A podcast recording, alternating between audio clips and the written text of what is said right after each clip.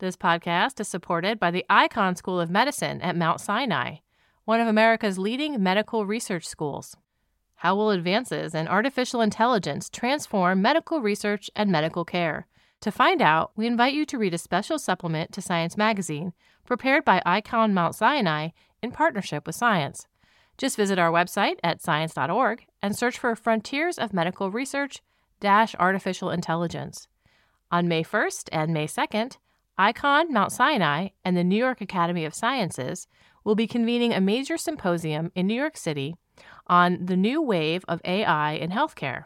For more information and to register, please visit events.nyas.org slash AI Health. That's events.nyas.org slash AI Health. The Icahn School of Medicine at Mount Sinai. We find a way. This week's episode is brought to you in part by the NOMIS and Science Young Explorer Award. Are you doing excellent research that deserves recognition? The NOMIS and Science Young Explorer Award recognizes bold young researchers who ask fundamental questions at the intersection of the life and social sciences. Researchers who take risks to address relevant and exciting questions with creative approaches, regardless of the research outcome. Submissions are due May 15th. Visit science.org slash NOMIS, that's N O M I S, to apply today.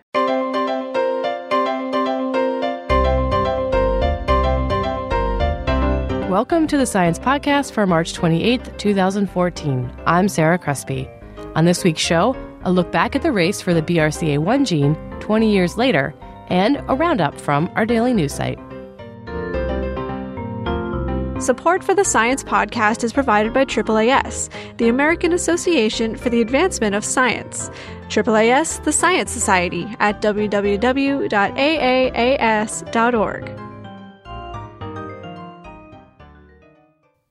The so called race for the BRCA1 gene ended with a publication in Science by a group from Myriad Genetics.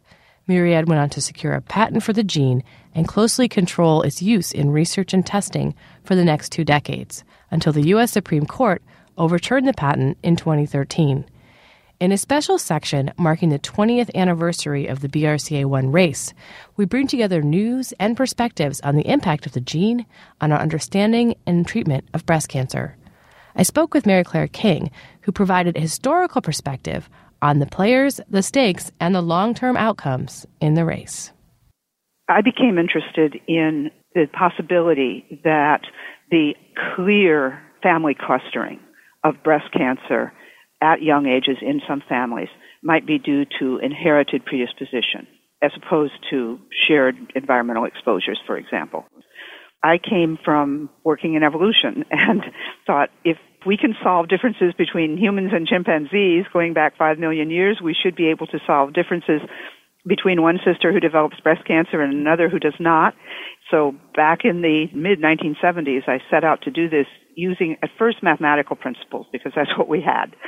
And then as time went on and tools of molecular biology became available, I began to use an approach called linkage analysis.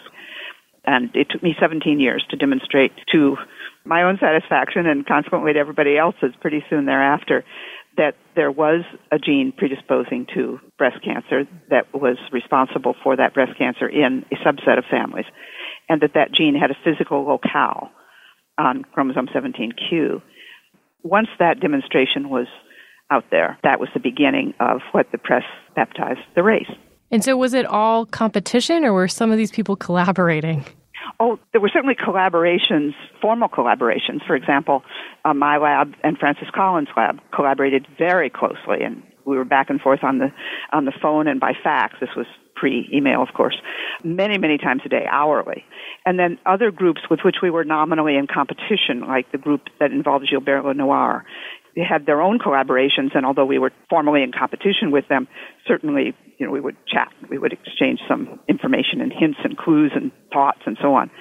Insofar as I know, the group that involved Myriad was quite apart and did not become involved in any of the cooperation across any other groups. Certainly not with us, and if they did with others, I'm not aware of it. So, what was the finish line for the race? I think the press, I think they considered the finish line the cloning of the gene in 1994 by Myriad. That wasn't what I considered the finish line, but fair enough. It became a very different sort of story after that. So, was Myriad's patent of this gene a consequence of their finishing the race? Yes. And so that meant that they were able to control the use of it in genetic testing for a very long time. Right. It was very interesting. And this is, I think, a part of the history of this period that it's complex. No one, as far as I know, certainly not I, no one in the public sector anticipated this degree of total monopolistic control mm-hmm. on a mm-hmm. sequence. Genes had been patented before. Francis Collins and Lap Chi Choi were, and their institution shared a patent on the cystic fibrosis gene. Uh, there were other genes that had been patented. But the capacity to use those genes had been licensed in a non-exclusive way by their institutions. To be honest, it never crossed my mind that a patent would be used with exclusive licensing in the fashion that Myriad employed. I am not sure that it crossed the mind of the NIH either. We need to put ourselves into the historic moment. Recall that it had been not very long before, maybe a year or so before this, that there had been the effort by Craig Venter to patent every gene for which he had an EST, for which he had an expressed sequence tag, which would be a tag of, oh, 200, 300 base pairs. And he had applied for patents on every sequence to which those tags attach themselves, even though the sequences themselves hadn't been isolated. And the NIH had opposed that patent. And they had opposed it on the ground that he didn't have complete sequence. Mm-hmm. I think, although this is only my own view, I don't have any official story on this, but I think that when Myriad had something that was clearly close to a complete gene, that the NIH decided that this was past the bar that they felt they should oppose. So, in 1994, the sequence of this gene is known. But what was known about the function of the gene at that time, and what have we learned since? Right. Well, when the amino acid sequence was first published in Science, I and of course everyone else who'd been involved in the project compared that sequence to all other amino acid sequences that were then known. Of course, this was not all that many. And we found that there was only one place in BRCA1 where there was any amino acid sequence in any other protein that was a match. And that is what is called the ring finger, and it's a cysteine histidine motif. So I thought, oh, this is fabulous. I will learn about ring fingers and I will know what the function of this protein is. So I looked up the literature on ring fingers, and it turns out that the people who had found the first ring finger in a totally different sort of protein had named it ring for really interesting new gene. Oh, no. so that didn't tell me a lot. um, what we now know about the function of BRCA1 is that it is one protein in a large complex that together are responsible for the repair of DNA when it is broken. So it plays an absolutely critical role in cell life, in the life of every type of tissue. Mm-hmm. In your in your article, you actually suggest that now that the gene patent is no longer well has been rejected, that everyone should be tested for the BRCA1 gene. But isn't it rare enough that it wouldn't be that useful for most people? In my view, every woman at about the age of 30 or so when she goes to her gynecologist should be offered genetic sequencing of BRCA1 and BRCA2, regardless of her personal history and regardless of her family history. Of course, the yield will be low. The yield on all screening tests is low, whether they're genetic or otherwise. The idea of a screening test is that it offers to the bearer the opportunity to take an action that is extremely important to their health if they are positive and BRCA1 and BRCA2 harbor mutations that have exactly that feature. Why shouldn't we just limit this to women who have a family history of breast cancer? Because our experience is that when we identify a BRCA1 or BRCA2 mutation in a patient, if that patient was not selected on the basis of family history, about half the time they don't have a family history of breast or ovarian cancer, and the mutation turns out to have been inherited from the father. He either didn't have a sister or the sister was fortunate and didn't inherit the mutation. In other words, with small families, paternal inheritance, and a condition that is almost entirely found in women. We need to be prepared for the reality that many women will have mutations in these genes in the absence of any family history of the disease. So I would like to see the test offered to every woman as an adult, not as a child, but to every woman about the time she's finishing up her family mm-hmm. with the understanding that if she has a loss of function mutation, that is a mutation that clearly abrogates the function of the gene, that she will be advised that it's very wise to have risk reducing removal of the ovaries and fallopian tubes before the age of about 40. Mm-hmm. What about a mastectomy? So, so many women do select for mastectomy. The Angelina Jolie story is a right. very good case in point. The evidence at present is that removal of the ovaries and fallopian tubes before the age of 40 obviously greatly reduces the risk of ovarian cancer, which is a very high risk also associated with BRCA1 and BRCA2. It also reduces, although does by no means eliminates, the risk of breast cancer. So the national cancer guidelines at present recommend removal of ovaries and fallopian tubes to reduce risk, and they recommend discussion of the possibility of risk reducing mastectomy. Mm-hmm. I think that will be a highly individual choice. Someone will, will elect it and some will not. Right. What has knowing the sequence and function of these genes brought about in terms of treatment? The use of BRCA1 and its sister genes to identify a pathway that can then be confronted by synthetic lethality has been an enormous step forward in breast cancer treatment. And it goes like this. In the breast cancer cell itself, in the breast epithelium of a woman with a BRCA1 mutation, she has no functioning BRCA1. So all the cells of her body have a mutation in BRCA1, but the epithelial cell that goes on to develop a cancer has a second somatic, that is tissue specific mutation that abrogates the second allele. So she now has no functioning BRCA1. That means that in that cell and in its lineage, the cancer lineage that forms from it, the homologous repair pathway, the DNA repair pathway that BRCA1 is part of, is now not working. An immediate consequence of that, which was noticed within a year or so of the identification of BRCA1, is that in women with BRCA1 null breast cancer or ovarian cancer, traditional chemotherapies work better than in other patients because the cells don't repair DNA damage that's the consequence of chemotherapy. So the cancers were in fact being more easily killed which was, of course, a good thing. But the dramatic, creative second step, which was carried out uh, simultaneously by Helleday in Sweden and several groups in Britain, was to recognize that synthetic lethality could be applied in this case. That is, there is a parallel pathway of repair called the PARP pathway. And mutations in BRCA1 have absolutely nothing, no impact on this pathway at all. But if we treat this patient with an inhibitor of that PARP pathway, we then inhibit the alternate method of repairing DNA. Now, of course, we inhibit that in all of her cells, but her other cells don't care because they have their normal BRCA1 pathway still working because they have the second BRCA1 allele still functioning well. Right. But her cancer, ha ha, her cancer has no BRCA1 working properly, so it does not have double-stranded DNA repair by the BRCA Fanconi pathway, and it does not have the PARP pathway working either if we inhibit it. Mm-hmm. So the combination of synthetic lethality, that is treating so as to inhibit the PARP repair pathway, and then treating with chemotherapy has been a great step forward in the treatment of breast and ovarian cancers due to mutations in BRCA1, BRCA2, and the other genes in this complex. So the clinical work of Alan Ashworth has been extremely valuable here, and these kinds of synthetic lethal compounds are now being used in the clinic. Great.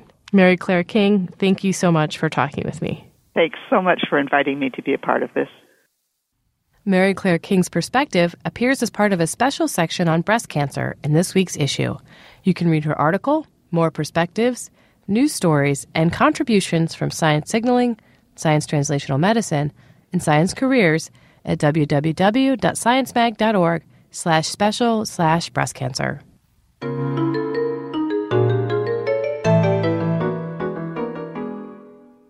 Finally, today, David Grimm, editor for our online daily news site, is here to talk to us about some recent stories.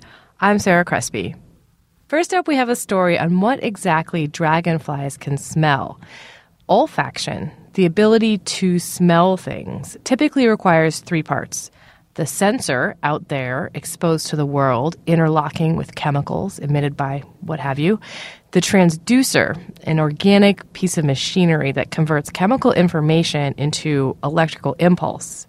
And lastly, the receiver, the part of the brain that recognizes or reacts to the odor. And for a long time, researchers thought that these were the necessary and sufficient parts to make up a smell pathway.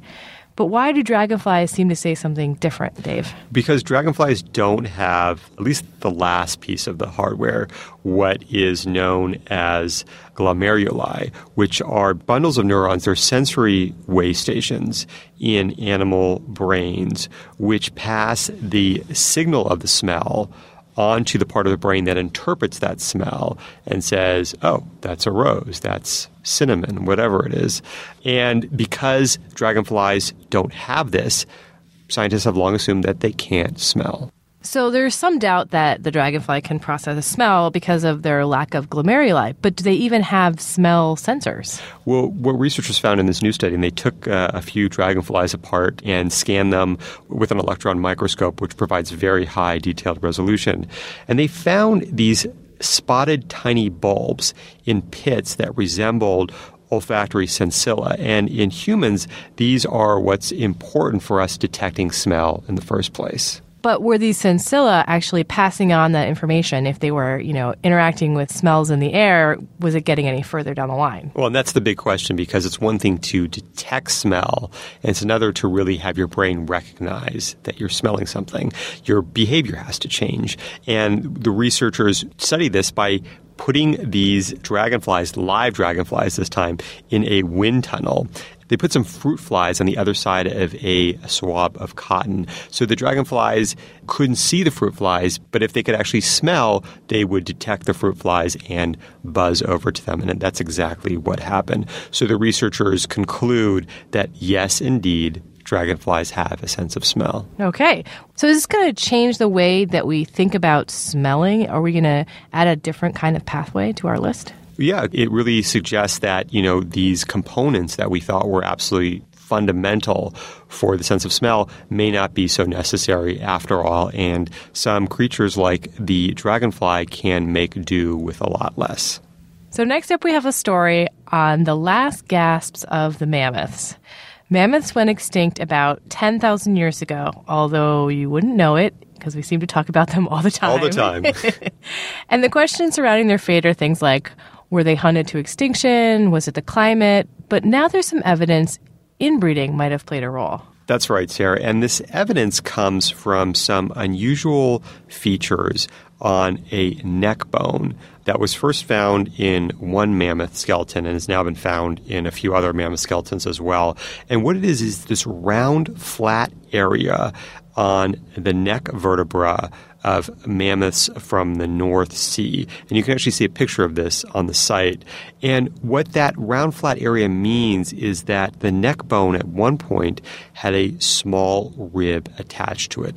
And that's a skeletal abnormality that in humans, and this is also seen in humans, seems to go along with a lot of other skeletal abnormalities, also associated with things like chromosomal abnormalities and cancer. It really means that some major bad things are going on. And what's really interesting about it is also tends to happen when populations are inbred, where there's problems with pregnancy. For example, a mother maybe not getting enough food or having very stressful conditions.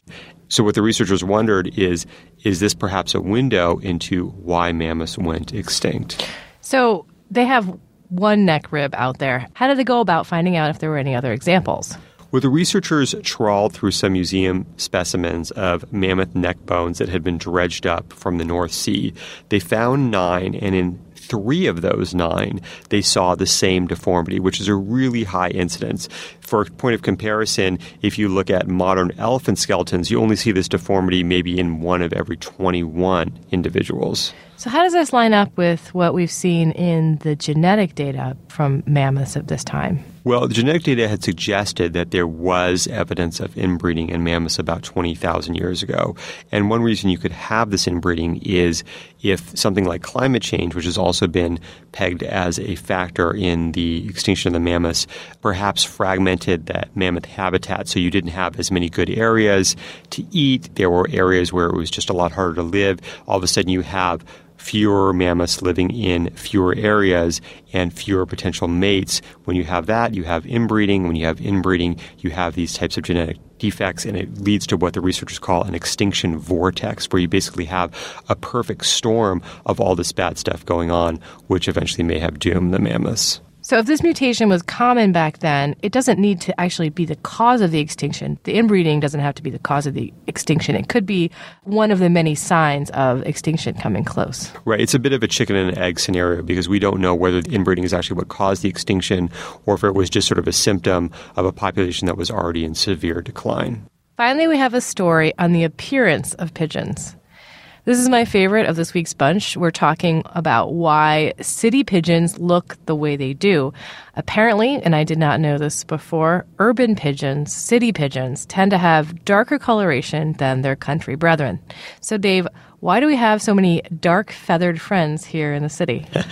well, if you believe this new study, it has to do with the idea that darker pigeons are better able to get toxins out of their bloodstream, and therefore they're healthier, and therefore they have an evolutionary advantage, at least in urban environments, over their lighter colored counterparts. And so, why would they think that coloration has anything to do with toxins? Well, what gives pigeons their dark color, and which gives a lot of animals their dark color, is a pigment called melanin. And what's interesting about melanin is it also binds to metal ions like zinc and lead. And as some people know, zinc and lead are not very good for you. In fact, even in pigeons, pigeons exposed to high levels of these metals lay fewer eggs, and the males have reduced fertility. So we have this relationship between melanin and toxic metals, and it's so is it possible that more melanin is protecting these darker birds from all the chemicals in diesel exhaust or the cigarette butts that they collect for their nests. And that's what the researchers showed in this study. They took about 100 pigeons and they took them from the suburbs of Paris, which are actually very urban environments. And the reason they're focusing on urban environments is because that's where you're going to see a lot more of this metal pollution. And what they found is after a year of feeding these pigeons healthy food, got them away from their urban environment, the zinc levels in their feathers dropped pretty precipitously.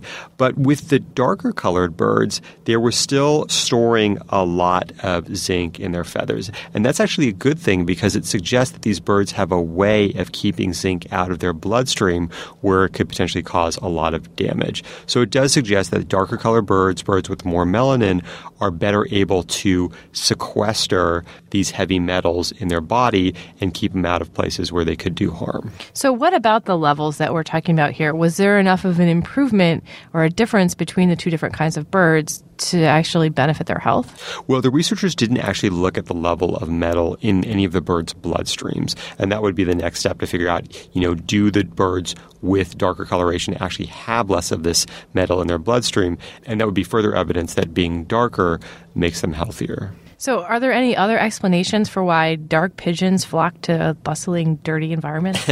well, there's also some evidence that suggests that darker birds are bolder and more aggressive, which would suggest that maybe it's those traits and not the ability to sort of filter out these dangerous metals that may make them more successful in cities. Okay, what else is on the site this week, Dave? Well, Sarah, for Science Now, we've got a story about the true nature of Australia's dingoes, whether they're dogs wolves, or maybe something else entirely. Also, a story about how liquid smoke can have health benefits for meat eaters. For Science Insider, our policy blog, we've got a story about controversial new stream protection rules proposed in the United States. Also, a story about a scientist who is live blogging his lab's attempt to create a new type of stem cells. So be sure to check out all of these stories on the site. Thanks, Dave. Thanks, Sarah. David Grimm is the editor for our online daily news site. I'm Sarah Crespi. You can check out the latest news and the policy blog, Science Insider, at news.sciencemag.org. And that concludes this edition of the Science Podcast. If you have any comments or suggestions for the show, please write us at sciencepodcast at aaas.org. The show is a production of Science Magazine. Jeffrey Cook composed the music. I'm Sarah Crespi. On behalf of Science Magazine and its publisher, AAAS, thanks for joining us.